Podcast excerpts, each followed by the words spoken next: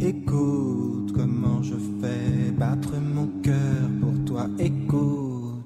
Söz kovan. Sözcüklerin kökenleri. Hazırlayan ve sunan Hatice Örün. Escucha corazón, mi corazón latir por ti. El latido de mi corazón para ti.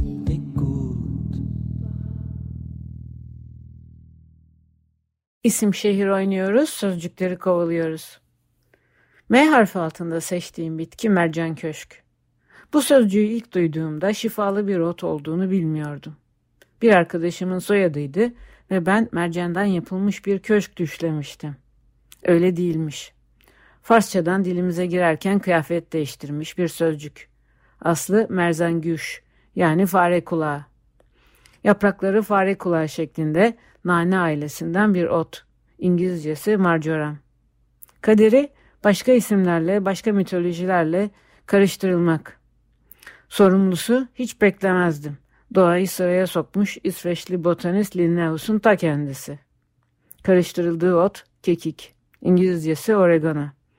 Bizim merzengüşe yaptığımızı Yunanca'da oreganona yapmış. Ortadan bölmüş. Oro dağ ve ganos parlaklıktan buna dağın parlaklığı denir deyip arkasına bir de Afrodit'i takmış.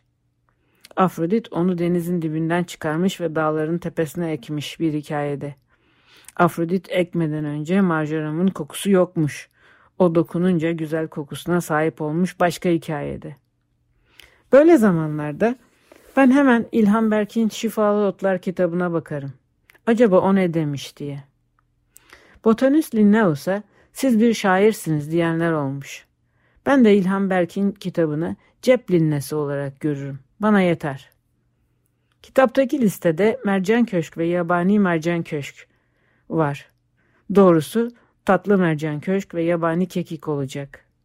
Mercan köşk sayfasında ise hiç bilmediğim birbirinden güzel ayrıntılar okudum. Sinir sistemimizin kurtarıcısıymış. Büyük kent insanlarının bunalımlarını giderirmiş.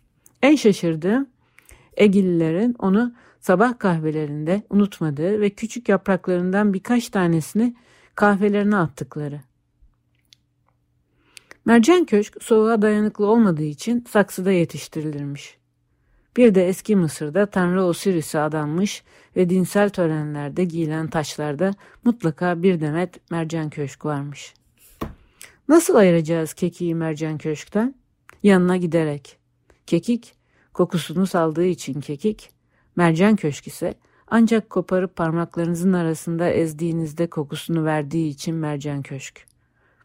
Mercan köşkün bir de yağı var. Afrodit oğlunun yaralarını iyileştirmiş hikayede. Antik Yunan'da mercan köşklü kremler yapıp kaşlarına saçlarına sürmüşler. Mercan köşke neden marjoram dendiğine dair pek çok hikaye okudum. Cins ismi majorana büyük olan anlamında bildiğimiz majör. Mercan köşkün dikine uzaması, kekiğin ise yere yatıp sürünerek uzaması ile ilgili olabilir mi diye sordum. Ralph Waldo Emerson dilin fosil şiir olduğunu söylemiş.